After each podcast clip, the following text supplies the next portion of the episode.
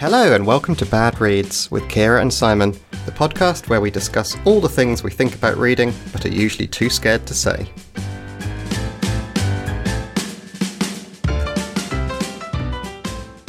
In our last episode, we were talking about short and long books, and particularly reveling in super short books suggesting that we were only going to turn to the shortest books in our to read pile next. So naturally, I followed it up by reading a massive novel. and I'm not even sure that I did it intentionally, but it was actually quite a nice change. And I read it in a super compulsive way that I haven't read anything in quite a while. So, just to completely undo everything that we talked about last time, you really enjoyed a big old chunky book? Well, first question what on earth was it? it was the second novel by Erin Morgenstern. Her first novel was The Night Circus, Okay. and the second one is called The Starless Sea.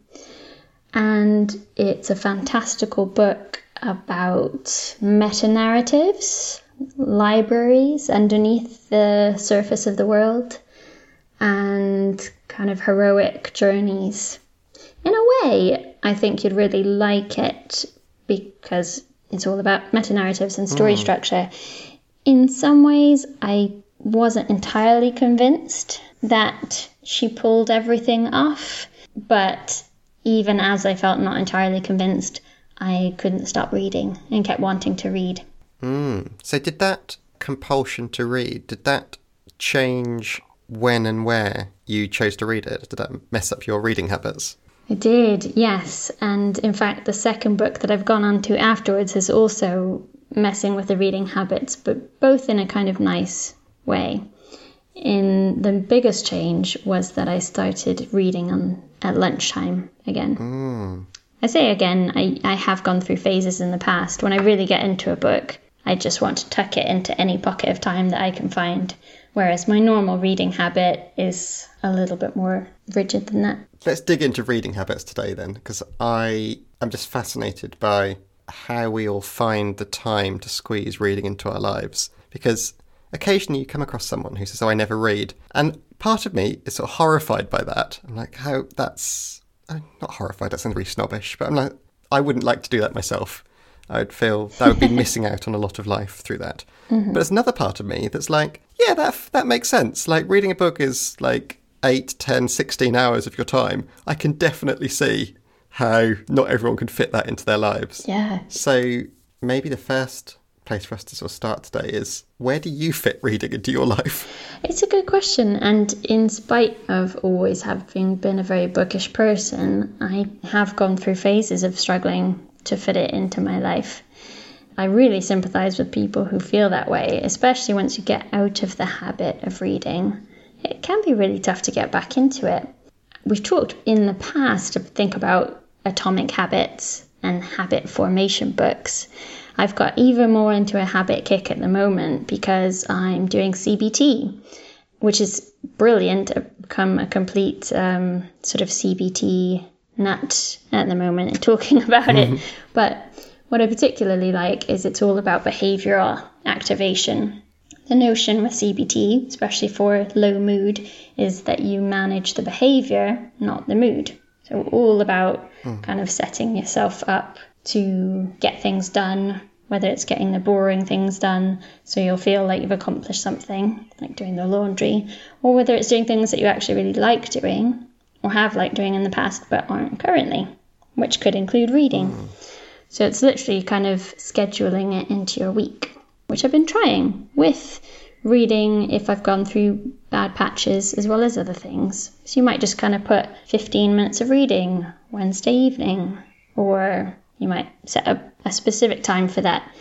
But actually, just kind of having these slots of morning, afternoon, evening, and trying to fit in the things that you enjoy doing as well as the things that you need to do in that has found it really powerful for setting habits. Before that, then, was your reading more ad hoc, or had you fallen into a habit where you, you read at a certain time? My reading was definitely more ad hoc, and I think that with the change from the change with lockdown did diminish my reading. I was definitely a, a commuter reader. I read a bit more in audiobooks and I also read more on my commute. And I did actually read more at lunchtime in the office where there are kind of fewer options for what you do on your lunch break if you take one. I definitely lost that when we went into lockdown and had to kind of rebuild a new reading habit at home. So my core reading spot is in bed, and I would say I think I have probably read in bed almost every night. Occasionally, you know, you go away or something's come up or you go to bed particularly late or you come back from, you know, being out late. But as on a standard night, I've probably read in bed every night since I was about four. Wow. I think it's something that either my is either my parents instilled it in me or my primary school instilled it in me. Um, 'cause my parents used to read to me in bed, and then well, when I got to school, we'd have a reading book that we were given and we had to read, and you had to read some of that each night to your parents. So I would get into bed and read from my reading book to them, and then they would read to me. Um, and then later on, it became just me reading in bed without them involved at all. But because of that, the sort of get into bed, start reading became a routine in the same way as before I go to bed, I brush my teeth, and I could sort of almost no more go to sleep without reading than I can go to bed without brushing my teeth because it would feel like Yeah. it would just feel like it's not quite right. The funny thing about that is when I'm reading a book, you were talking earlier on about really compelling books that mess up your habits. When I am reading a book that I find really compelling, I often find myself going to bed earlier to start reading earlier.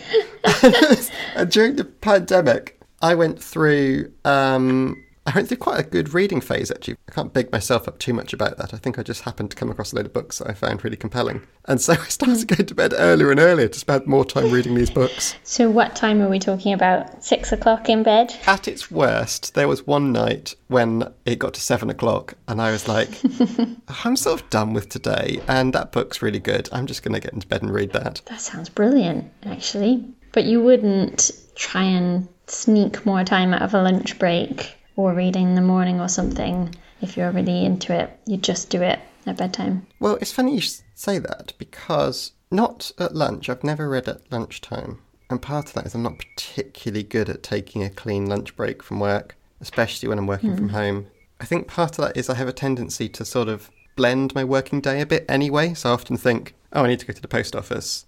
It'll be busy at lunchtime, it'll be busy mm-hmm. in the evening. I'll go at 10 o'clock or I'll go at 2 o'clock. And then I feel like, oh, I've sort of taken half my lunchtime then. So it's Yeah. not very good for me, I'm sure, but I end up not taking a clean lunch break. However, what I have started doing recently, a little bit as a as a habit replacement, is I'd caught myself my alarm going off, which is on my phone. I wake up, um, which I hate. I hate waking up, and well, I suppose better than the alternative. But you know, I don't- the Yeah, sure. end of sleep is not a happy time for me. So I, I grab my phone and sort of stab at it blearily, and then my phone is in my hand, and I think, oh, I don't want to get up. So I start browsing Twitter or Instagram or you know any of the Reddit or whatever, any of those mm-hmm. sites that you can scroll through forever. And I've thought to myself, I actually don't really want to be starting a day with reading a lot of angry people on the internet. So I put the mm. Kindle app on my phone and I've now trained myself to start the day by reading some of my book on my phone, Nice. which has been a new habit. How's that going? Yeah, really good, actually. I've dug out a new sort of 45 minutes of time in my day for reading, which I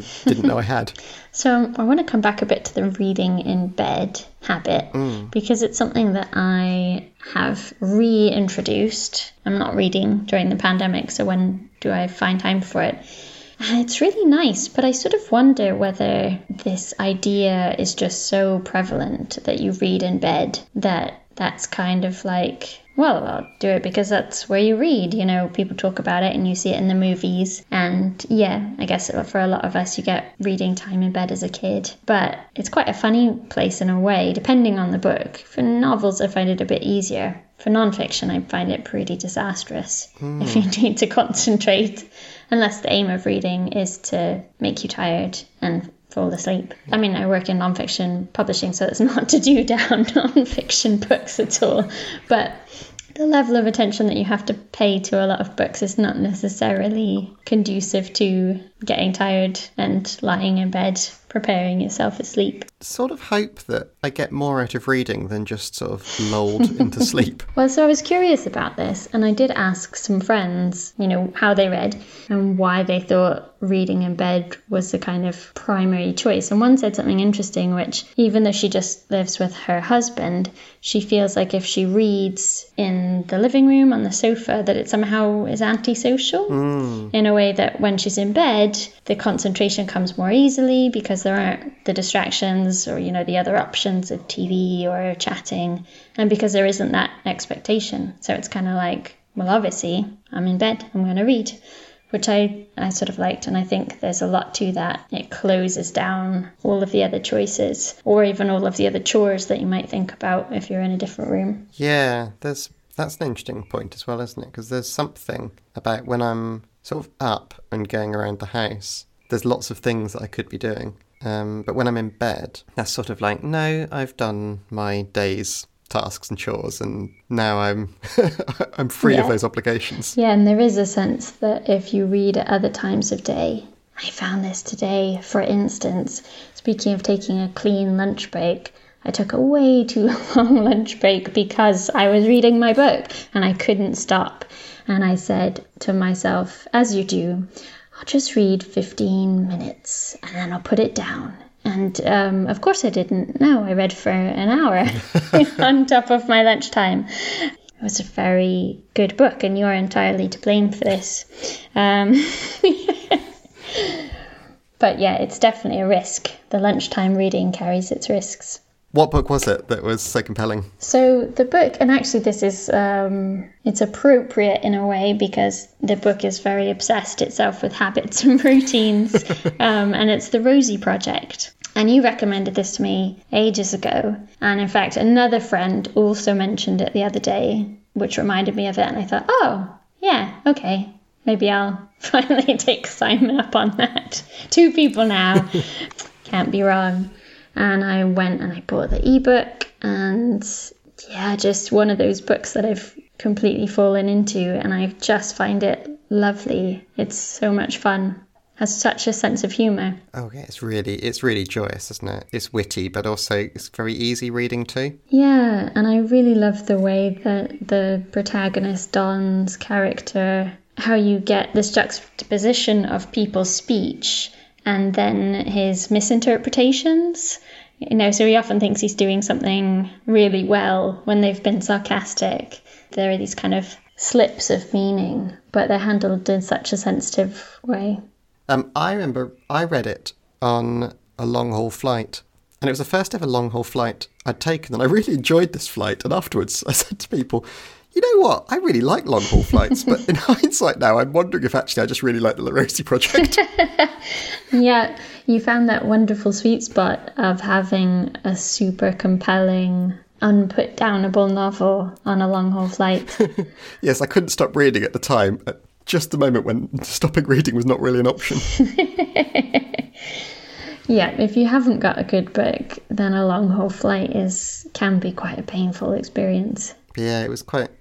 That was quite good fun because being trapped in a space like that where you can't really be distracted from your reading because there is nothing else you can get up to do. Mm. Which is, I suppose, the other place in my life where I've read a lot was on the tube or the train, so when commuting. I didn't. I mean, obviously, before I worked full time in London, I didn't. I didn't commute. I think when you're at school or university, you don't commute in the same way. So that was quite a new, a new experience for me. And I remember again thinking of habits. I remember when I first moved to London and I got on a tube, there would usually be a copy of the Metro or the Evening Standard lying around, and I would pick them up mm-hmm. and read them. And I remember just there were days I'd just flick through and just think, this is this is just rubbish. I, why am I reading this? so I stopped reading it, and then instead I started playing like just rubbishy little games on my phone, like you know those sort of addictive like swipey games where you're mm. bursting bubbles or whatever. And I would just play those for endlessly. And I remember thinking again, like, this is just such a waste of my time. So instead, I thought, well, what I'll do is as soon as I get on a tube, I'll take out my Kindle and start reading. And suddenly, like, there's just unlocked more reading time. It's I think definitely the best reading habits, reading spots, those ones where other options are closed down to you or other distractions or stimuli and you just have this contained reading space. Which makes me think another very popular reading spot, Mm. one that I also quite like, is reading in the bath. Oh, I was going to ask you about this because I do not understand reading in the bath at all. and I was listening to another podcast the other day, In Writing, with Hattie Crisell, where she interviews uh, writers. And it's very good and very fun. And in one episode, she said, like, I read all of your book in the bath, where I do most of my reading. And I just kind of thought, how long are your baths that you do most of your reading in the bath? like, maybe I'm a slower reader than average. Or a quicker bath taker. yes, maybe I just wash through these baths. But hold on a sec. Did Hattie Crisell read this person's book in one bath, or was this a multi-bath experience? Well, she didn't. She didn't go into the detail. The podcast inexplicably turned out to be about this writer's an interview with this writer, not a discussion of her reading habits in the bath. um, although that said, it has come up a few times that she reads in the bath. But I, like, I don't even understand the logistics of it. Like when I'm having a bath, I'm I've got things to do in the bath. Like Okay. I'm washing myself. so you get into the bath, and then so you've, you've got you've taken the book with you, have you? okay, well let's start. You put some bubble bath in the bath, Okay. which I'm going to argue cuts down on the amount of active labour that you have to do. Because just sitting in the soapy bubbles, if you agitate slightly, This podcast is now a bath-based podcast, and just to be clear, you how to have a bath with Simon and Kiera. you consider the bubble bath part of the cleaning, Absolutely. It's not just soap. a. It's, I just consider it a sort of adornment, really. No, the bubble bath is definitely part of the cleaning. okay, fine. Right. It depends, you know, how sweaty we are getting into this bath, I guess. If you want to get down to it. You know, is this a bath because you just need like a muscle relax? Or um, if you've been for a run, agreed, slightly more active participation required. Man, I could make my life so much more efficient. I've been double washing. I've been bubble bathing and soaping. All right, so, and then there's a do you need a hair wash question? Because I agree, the hair wash gets in the way of the reading. You're you're actually we're going through this in laborious detail, which I absolutely love. Yeah. So you've poured the bubble bath in, you've turned the taps on, the, the bath is Yeah. filling, and you've got yourself mm-hmm. ready for the bath. So you've gone and got your book and brought it into the bathroom. Yeah, it's next to you. Also important, getting a flannel or a towel within hand's reach because you're going to get in the bath. Your hands will probably get wet, and then you need to dry them. Hold them aloft so that you don't drip on your book. Uh, listeners can't see this, but I'm motioning You're- to Simon. You're miming the process of holding your book aloft yeah, so it stays holding your out of the aloft bubbles. so they How drip. high are these bubbles in your mime? Your hands are way above your head. You need the water to drip back down the forearms. Right. with okay. sufficient time so that when you reach down to pick up your book, You- the water's not going to soak the book or Kindle or a reading device. There's a point here that you can read in the bath without the bath damaging the book. yes. It's not a sacrificial lamb to the bath. Yeah, no, ideally your book will come out unscathed, although Okay. many a book has been slightly dripped upon. Okay, so you've you've bubbled the bath, you've put yourself in the bath, you've held your arms aloft and they've dried out, and you've now bent back down without water pouring down your forearms onto the book, and you've picked it up. Does this happen before you carry out the kind of ablutions of washing yourself, or Yes. mhm. do you do the do you do the bath work first and then read as a reward? Yeah, because you need the relax and the nice hot water before you get lots of crap in it. You know, if you're gonna like wash your hair or shave, you don't want to be sat in your bath trying to relax with all of that crap floating around. Okay. So we're doing our reading first. So you start the bath, you get reading, and how long are you how long are you reading for? An hour? You're sitting in the bath for an hour. Read-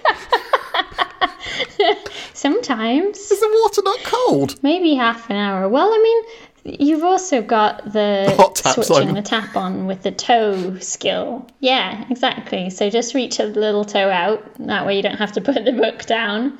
Turn the hot tap on. You're good to go. Good to keep reading. The bath must be getting progressively fuller and fuller with all this new hot water you're putting in. Sure. Yeah, careful water level management is required. And sometimes you might have to let a bit out to top up further. Can you do that with your toe as well? Can you unplug the bath and then replug it with your dexterous toes? oh, sometimes. It depends how. Yeah, it depends how pruny your feet have Yeah. got. Okay. good grip. Mine has a twist to to let the plug out. So yeah. Okay. So every time you have a bath, you get an hour of reading done. Well, often not that long because I'm not the world's most patient person in a bath actually. So maybe half an hour, let's say. Once you've done that, you think, well, this reading's a lot of fun, but you know, I've got I've got pits to wash. and then you start yeah, exactly. Book down. So you put the book down and you get you get your soap out and start all your bath stuff. That's how it works. I mean, if you're a regular bath reader, might just be getting in for the reading. Oh, yes, maybe the cleaning is entirely unnecessary and you're just treating the bath as a sort of wet bed. Oh, wet bed. All right, so not something, not a reading habit you're going to be adding to your regular repertoire, I think. I mean, maybe I'd love it. I use the bath time for podcasts because I can listen to a podcast while also soaping between my toes. Well, there you go. Audio reading, that could be the way forward. Exactly, and I've and I have listened to audiobooks in the bath, which, as we've discussed in the past, does count as reading. Maybe I can say I read in the bath, but I read with my ears. I think so. You've been holding out. So, how long do you spend reading normally in your reading stints? Well, now that I've got my early morning reading, I reckon I read for 45 minutes to an hour in the morning before I get out of bed. Wow. Think how much time I was spending on Twitter beforehand. Yeah, too much. No one needs an hour of angry people to start their day. when I used to commute into work before the Armageddon we're living through, my commute was about half an hour each way. And then when I get into bed, I usually read for about between half an hour and an hour last thing in the day as well. So, you know, in a day, it's probably between an hour to two hours of reading. Wow, that sounds lovely. Yeah, what about you? What's we know your bath one is an hour, incredibly. Yeah, but I, that's you know, extreme that's bath, maybe that's like once, uh, once every couple of months, probably. Not every bath is a reading bath. But the bath reading is maybe like once every few weeks. Uh, I'm not a super regular bather. That makes me sound unclean, but I, you know, I'm a showerer. You can't read in the shower. You can't, even an audiobook, I think you'd struggle. oh, so actually, is it the case that every bath is a reading bath? It's just baths are infrequent. Um, yeah, because otherwise the bath is boring. I need a, an incentive to get in the bath. Okay. I usually feel like I should do it for the sake of my muscles. Yeah. You know, relax. Or for the sake of my stress levels. Yeah. So that's where the bath comes in. Yeah. So every bath is a reading bath. Okay. Yeah. Okay, so that's bath reading. Yeah. So bedtime reading now, I would say I'm doing that a few times a week. Okay. and maybe about an hour when I do. Um, lunchtime reading infrequent. Mine is definitely yeah a bit more sporadic, and I think generally my weekdays are all a bit variable. Right. But I'm trying. I'm going through this phase, like I say, of finding that more regular habits are actually quite satisfying. So I'm in the process of trying to figure out where more regular reading fits in. One of the things that I found, I was going to say a few years ago, but it must be 10 years ago, is once I got my Kindle, which, you know, I wax lyrical about the Kindle on this podcast in the same way that I complain about the New Yorker, is because it's quite light and can hold lots of books. And also, I don't, I don't really like carrying paperbacks around with me because they get scuffed and damaged in my pockets and my bag. And hardbacks are too big to carry. Mm-hmm. So I didn't used to carry books around with me all the time. Whereas my Kindle, I found I could carry everywhere. And suddenly I found all these like five, ten minute gaps in the day where I could read I didn't know about. Like, I'd be going to the post office to post a letter, and it turns out the post offices have really long queues. And I was like, oh, well, I can get 10 minutes of reading done in this queue. Ah, see, that I think has always been my kind of peak reading time. Maybe since when I was at school, my mum used to pick us up, but she also ran her own business and she would often be late because of the nature of her business. And so we would sit reading for half an hour, an hour, waiting to be picked up from school. And I have, yeah, really fond hmm. memories actually of that waiting time. And for me, dead time was always a chance to sneak out a book. But I think I don't really mind about getting books scuffed up. I'm intrigued by your sense of wanting to treat them with a reverence such that you wouldn't carry them around. I mean, I think a paperback in my mind is Designed to be scuffed. you can sort of, yeah. And my partner definitely does disagrees with me. He can't stand reading a book someone else has read because he doesn't like the spine being broken or any sort of physical markers. But what I'm interested in really is the text inside and the copy. In some ways, I like it even more if it looks a bit battered and loved. This came up when we were talking about bards, actually, didn't it? My fear that the book would get Yeah. soggy. It, I mean, you're, you're definitely right that it's the text in the book that's the key thing. I think when I was little, I had a few paperbacks that obviously the binding wasn't very good on them, and the pages all started coming out. Um, in particular, my uh, my Calvin and Hobbes Lazy Sunday book, Yeah. And like I read that a lot, and I carried it around with me. And I think it was a binding issue. I don't think it was I manhandled it too much, but all of the pages started falling out. Hmm. And I loved that book and was quite, I guess, a little bit disappointed or a bit sad when it started falling apart. And so I think this gave me a fear that if I manhandled my books too much, then they would fall apart, and I wouldn't be able to enjoy them in the same way. I can see that. Yeah, the thought of losing a chunk of your book is quite stirring, but I wouldn't say happens very often. No, I don't think it does. I think it's irrational now. I think that's uh, a, an old remnant of a memory that isn't actually applicable. But but that idea that I have to be careful with the books is sort of stuck there, which maybe is one of the reasons why I like the Kindle so much. Is that I don't have to be careful with my Kindle, mm. and so I'm freed from that sort of fear of damaging the book. Well, but I sort of feel like the opposite way because if you damage the Kindle, it's a piece of technology. You could smash the screen or bump the edges. And then for every book that you read, it's damaged. It's not just the one. You can't just go, oh, crumbs, I've like folded the cover back on that because the next book you read will be fine again. Whereas for you, if you damage the Kindle, every book is going to annoy you with that irritation of Well, not to go right back at you, but what I found is it's the words inside the Kindle that matter, not the.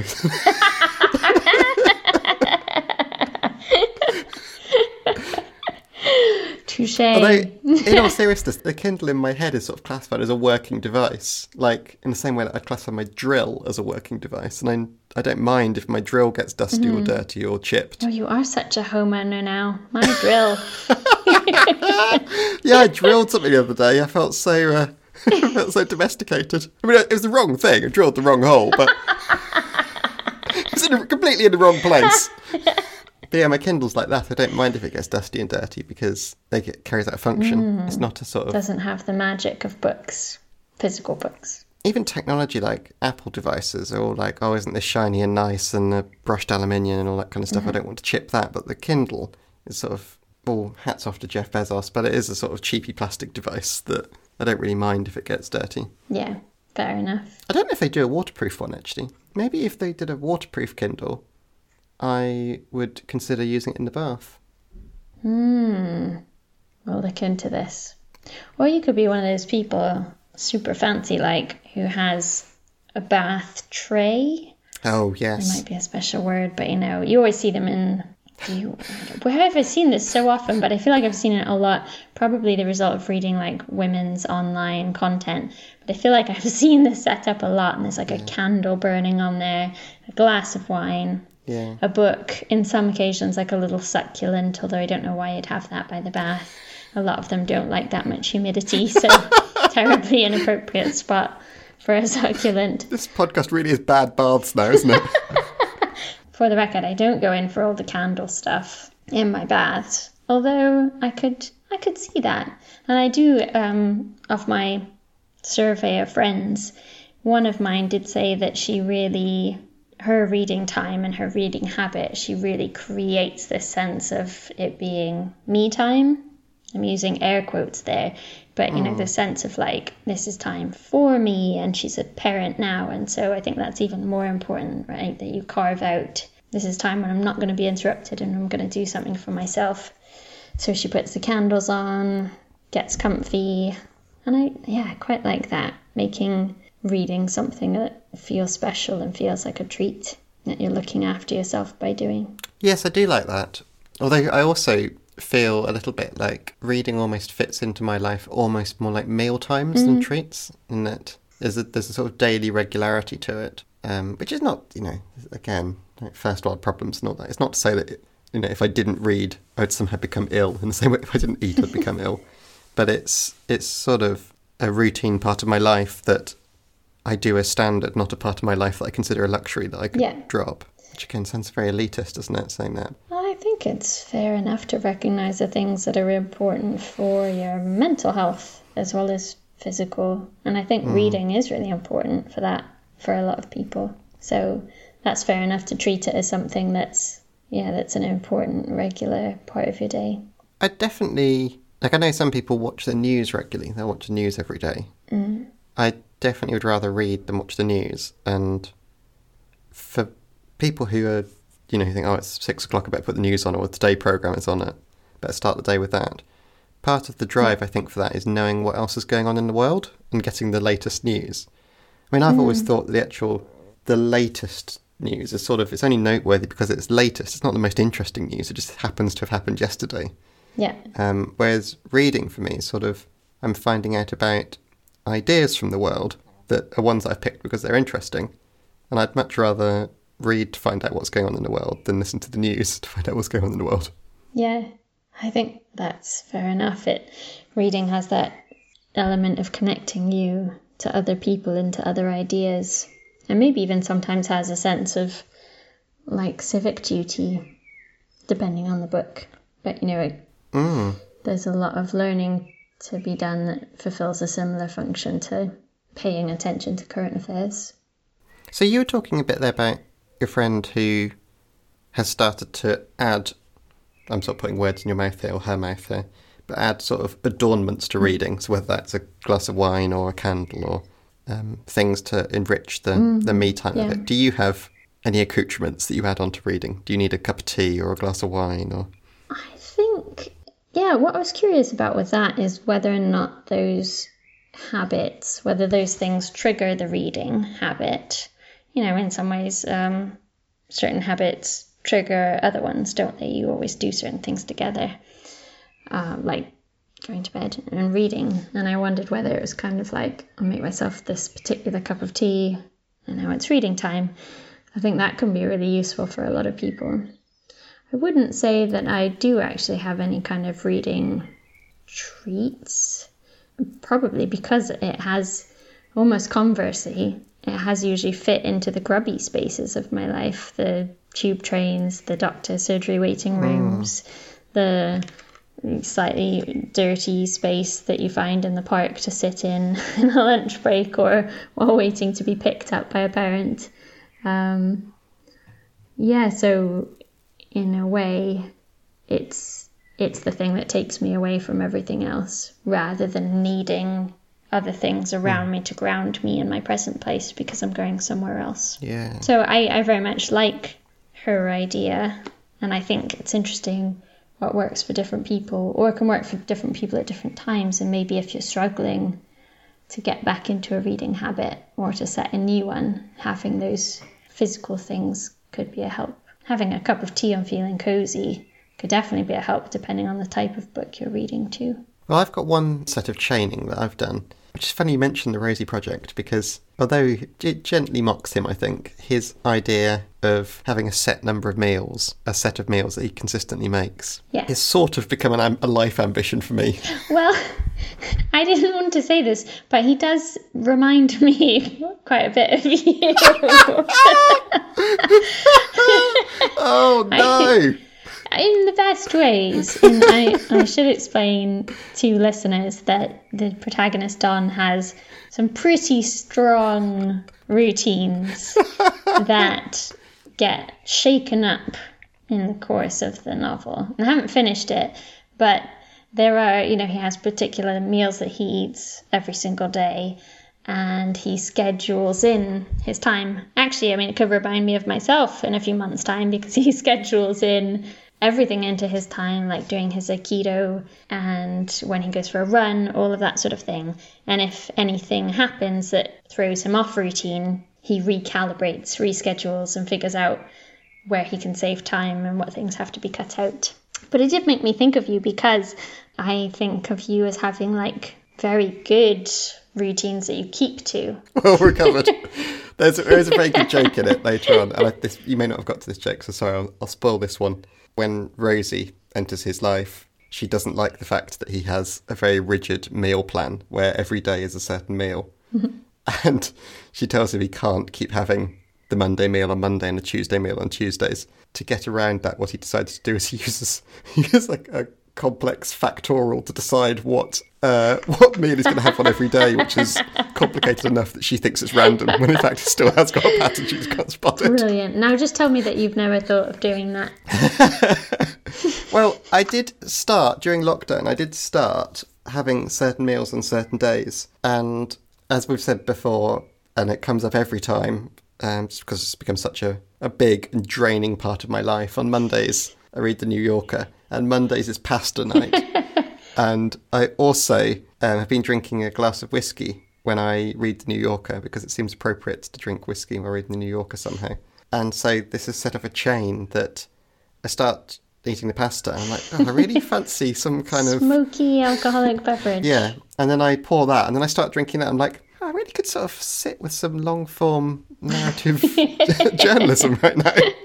And it does, it does sort of chain itself up there. But it also does sound a bit like you're creating that mood setting with props. Yes. And giving yourself uh, the treat of the whiskey, Yeah. Especially on a Monday. That's quite nice. Doing all of that on a Monday was quite a big discovery for me because, you know, Mondays are the worst day of the week. Everyone knows that. Sure. And suddenly there's something to look forward to at the end of Monday. I was about to say that I tend to go running on a Monday evening for the same reason, but that makes me sound awful. And I also haven't kept to that. But Not only does that make me sound holier than thou, but I also don't do it. I also didn't do it. But the idea was the same. Yes. Uh, in that I felt when I have managed to do it, it's a really nice, energizing start to the week. yeah. Um, the problem is I don't really look forward to running, but I look forward to finishing it. Okay, yeah, the, the stopping running is your favourite bit, really. Yeah, the feeling as you're finishing a run and once you're done is absolutely brilliant. Hmm. Yeah, that's the only. I mean, I've been running regularly for about 18 months now. I used to do it more when I was younger, but it's still it's oh, it's really hard for me. I still find it a painful thing to do in the way that other activities you get into a kind of flow and you enjoy the feeling. Yeah, not with running. Running not so much, but it feels nice to be done. Hmm. I was going to ask you a little bit about how to, how to express this so it doesn't sound too unusual. Reading in bed, which seems to be the sort of major place to read, really. Seems to be almost a cliche of what you read. You're lying out flat, really, completely. You know, you're basically lying on your back, or maybe you're propped up a little bit. When I was little, uh, my parents got a new sofa, and so the old one was going to get thrown out, and I kept it and had it in my bedroom. Mm-hmm. And sometimes I would read on uh, on the sofa as well, which is also sort of lying down, almost flat, prostrate. And we talked about reading in the bath, Yeah. which is another place where you're sort of lying down. Maybe not as comfy as in a bed or a sofa. But is there something about reading that requires you to be lying down? That's really interesting, isn't it? The other place that I tend to read is on my sofa, hmm. but I don't sit on the sofa. I lie across it with my legs out, hmm. and it does kind of feel somehow a bit necessary. I don't know about you, but I found at university one of the really difficult things about getting the reading done was where to do it. I really struggled with this. And I remembered another friend used to read the books in bed, but she would read in bed in the daytime. But you got you got to get in in the daytime if that's where you're mm. reading because there's so much to do. I tried this and I kept falling asleep, so I couldn't. That did happen to me as well. I remember reading, gosh, especially my first year, and being like, oh, I've got this reading to do. I'll get onto bed. And I'd start reading it, and then, like, oh, God. I mean, Clarissa, I'm looking at you again. Yeah, caution, caution applied. But yeah, even when you're not a napper, usually reading in bed in the daytime does seem to have that soporific effect. So I would end up sort of reading at my desk, which feels like a super unnatural place to read fiction. yes, that kind of sitting at a desk holding a book feels really odd. Yeah, and I can read now. Obviously, I have to read at my desk for work, but I read on screen. And I, you know, reading a novel or a non-fiction book on your laptop at a desk kind of feels there's a bit more of a, a sense of that being a normal thing to do. Though even then, actually, if I'm reading a submission, not something that I'm reading with a kind of editing mindset on, if I want to switch that off and actually engage with something as a reader, I often take my laptop over to the sofa hmm. and sit there because I feel like it does engage a slightly different way of thinking about the material that you're reading. Are you reading full length books on your laptop, or are these sections and extracts? Uh, well, obviously, in the editing work, you're reading a full length book, but you're not reading it, reading it in the way that, you know, you read for pleasure. and presumably, you're also, when you're editing it, you're reading it with half a mind on what changes you're making, so you're sort of more active. Yeah. And if you're reading proposals for fiction editors, you, you absolutely, yeah, you'll be reading a full novel. For non-fiction editors, you're usually reading a proposal and sample chapters. Although sometimes you have the whole book. Hmm. So yeah, sometimes I'll sit and read the whole thing on a laptop. And I know other people will use their e-readers to do that instead. Are you skimming it, or are you actually reading it all properly the way you would if it were a book you're reading for pleasure? Uh, that depends on the book, and to be honest, timing wise, no, you're often skimming it or kind of diving in Yeah. and then pulling back out a bit. I just suddenly imagine all of these editors sitting there like, oh, we've got a 800 page book in. I'll see you in a week's time when I've read this. I'm just sitting there day after day reading that. Yeah, sadly not. Although a lot of people do, yeah, end up putting their reading time outside of hours. So it is that funny thing that it's a really important part of publishing, but which a lot of people struggle to fit into the, the working hours. Well, I was going to say, if your job's anything like mine, then your working hours are mainly full of emails and meetings. So, Yeah, where you get sent all of the things that you should be reading and then sent questions Yes. about them. have a discussion with other people about them, and then I don't actually get to read them or do any work on them. In terms of thinking about like the position that we read in, it does seem like it requires a certain amount of relaxation. And maybe that's also the kind of body positions that you're used to putting yourself in for other tasks. You know, when you're sitting or standing, it, sort of suggests other things. And maybe part of that setting the mood or that switching off from worrying about doing other things is if you recline, it's kind of like, oh, well, I'm reclined now, so I'm going to read. part of it is I almost wonder when I'm reading, I'm sort of giving up on my physical body almost. I'm like, I'm going into mental space now where my brain is processing mm. these words and I don't really need my body. So I'll just like, I'll just lie it down somewhere so it's out of the way. It's a bit Matrix, isn't it? Yeah. Well, it's one of the weird things about switching to the Kindle is I remember reading in bed and having these like minor dilemmas about how I should position myself. Like, do I lie holding the book out in front of me or do I lie on my side with the book to one side? And whenever I mm. do, when I change page from the left hand page to the right hand page, do I have to roll over so the book is opposite, or do I have to then position the book up so that then the opposite page is then causing a shadow over it? All of these ergonomic issues suddenly came out. Yeah. Whereas with the Kindle, that goes away because it's basically a static device. You never have to position it. Although I did at one point reach, I think, peak ergonomic efficiency um, because I got for Christmas this sort of articulated arm that clamps onto a table that I've been using with my iPad for video conferencing calls and things. But I clamped it onto my bedside table and put the Kindle into it and then positioned it exactly in front of my face. And so I didn't even have to hold the Kindle up. That's remarkable. So yeah, that was a new a new high point in my reading life. In some ways, literally. Mm. I sort of do you feel like you ever miss, though, that sort of ergonomic battle? Because I definitely, as you were saying that, I thought, yep, rolling over, especially if it's a big, you know, a chunky book or a hardback. You're not going to sit holding a hardback up aloft in front of your face, especially not if it's been arms day. so you, you know, you got to find something to take the weight. There's always a certain frustration but pleasure at the same time, I think, in trying to find the ideal reading position. I remember that especially as a kid, where I'd often read lying stretched out on my stomach, you know, propped up on arms. And I would get really frustrated with my body when it didn't, like when it got too stiff, Yeah. didn't comply.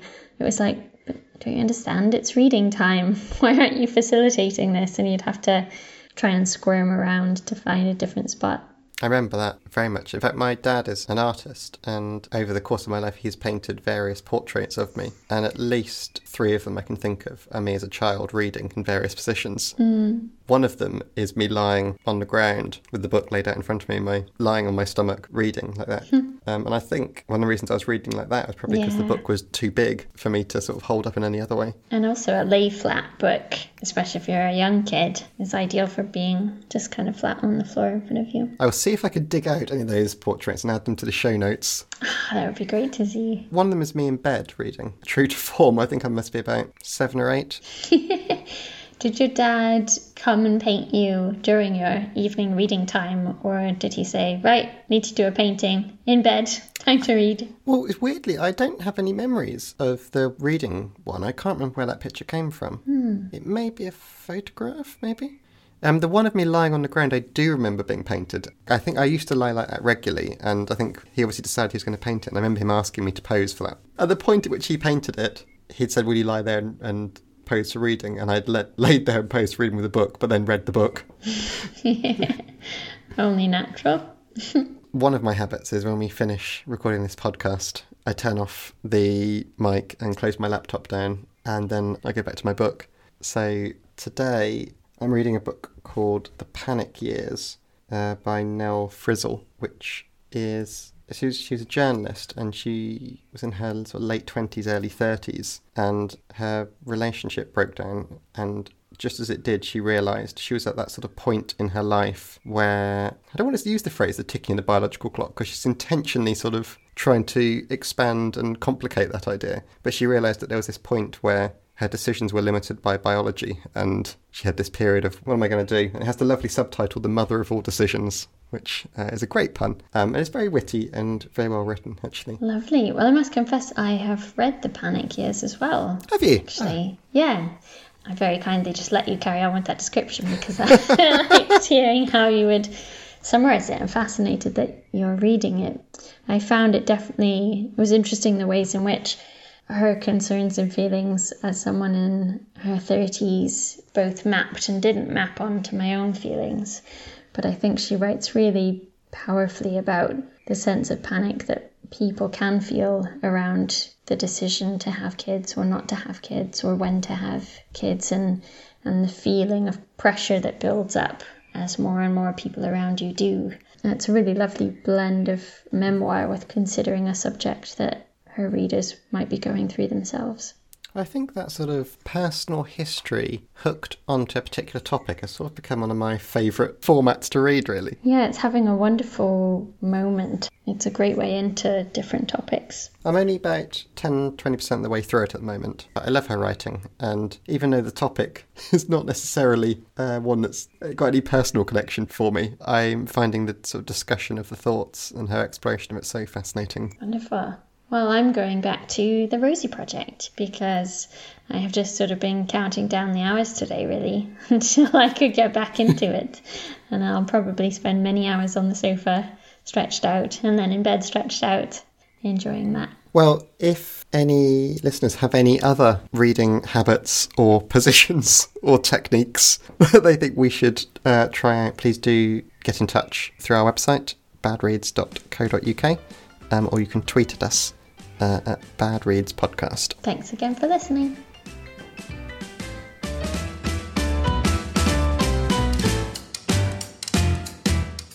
Thanks for joining us again this month, and we'll be back with another episode on the 1st of next month.